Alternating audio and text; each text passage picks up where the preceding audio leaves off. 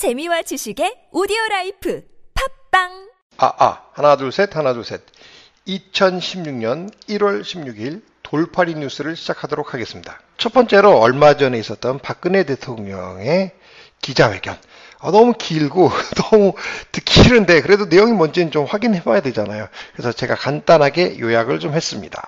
먼저 지금의 상황을 어떻게 진단하고 있는지를 요약했습니다.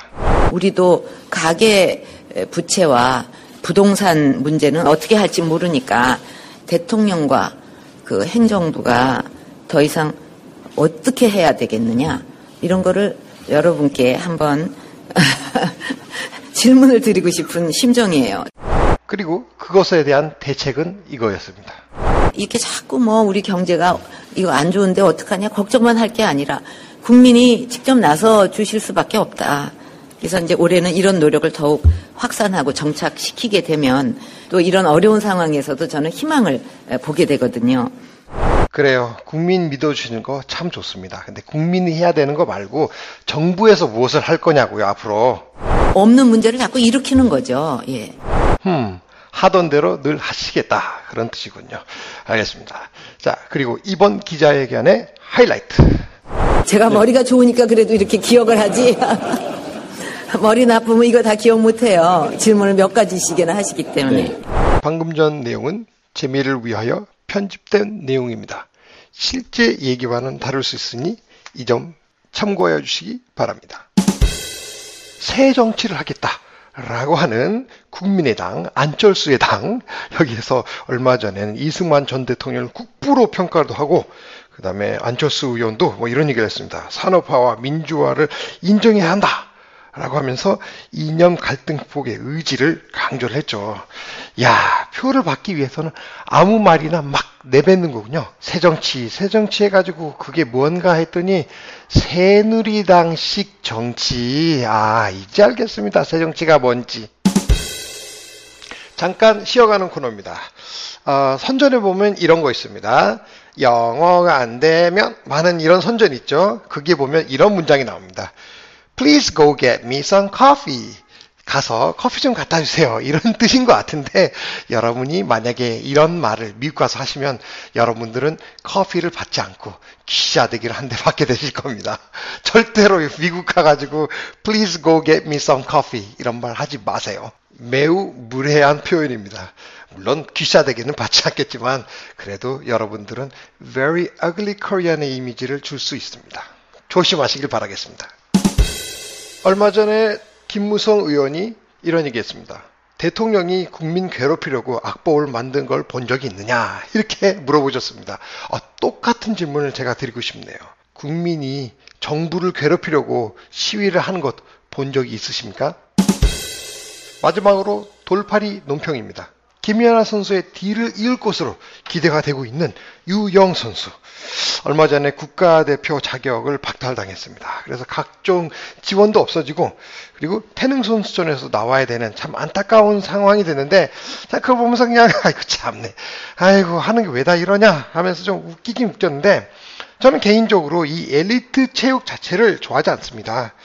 이게 국가대표라고 해가지고 잘해주고 국가대표가 아니면은 지원이 없으면 이거는 필시 그 스포츠를 하는 사람들에게는 굉장히 무리함 그리고 각종 부상이나 심한 경쟁을 어, 유발시킬 수밖에 없어요. 그래서 개인적으로는 엘리트 체육을 지양하고 사회 체육을 지향해야 된다라는 생각을 갖고 있습니다만 이왕 이왕 엘리트 체육을 할 거면 좀 제대로 했으면 좋겠다라는 생각이 드는 거죠. 그러니까 매우 체계적으로 국가의 훌륭한 체육인들을 발굴해 가지고 육성을 하는데 국제 연맹에 어떻게 보면 매우 정치적인 국제 연맹에 그 기준에 따라서 매번 이렇게 왔다 갔다 하다 보면 우리는 끌려 끌려 다닐 수밖에 없어요. ISU 국제 빙상 연맹 어떻게 보면 우리나라보다 일본의 입김이 훨씬 더 센 곳 아닙니까?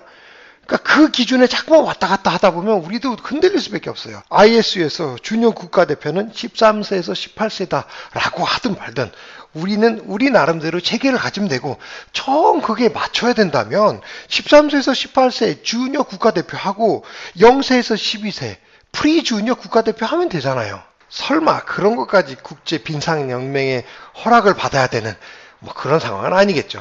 어떻게 보면 이 문제는 우리 대한 빙상연맹의 의지가 더 중요한 문제였던 것 같아요.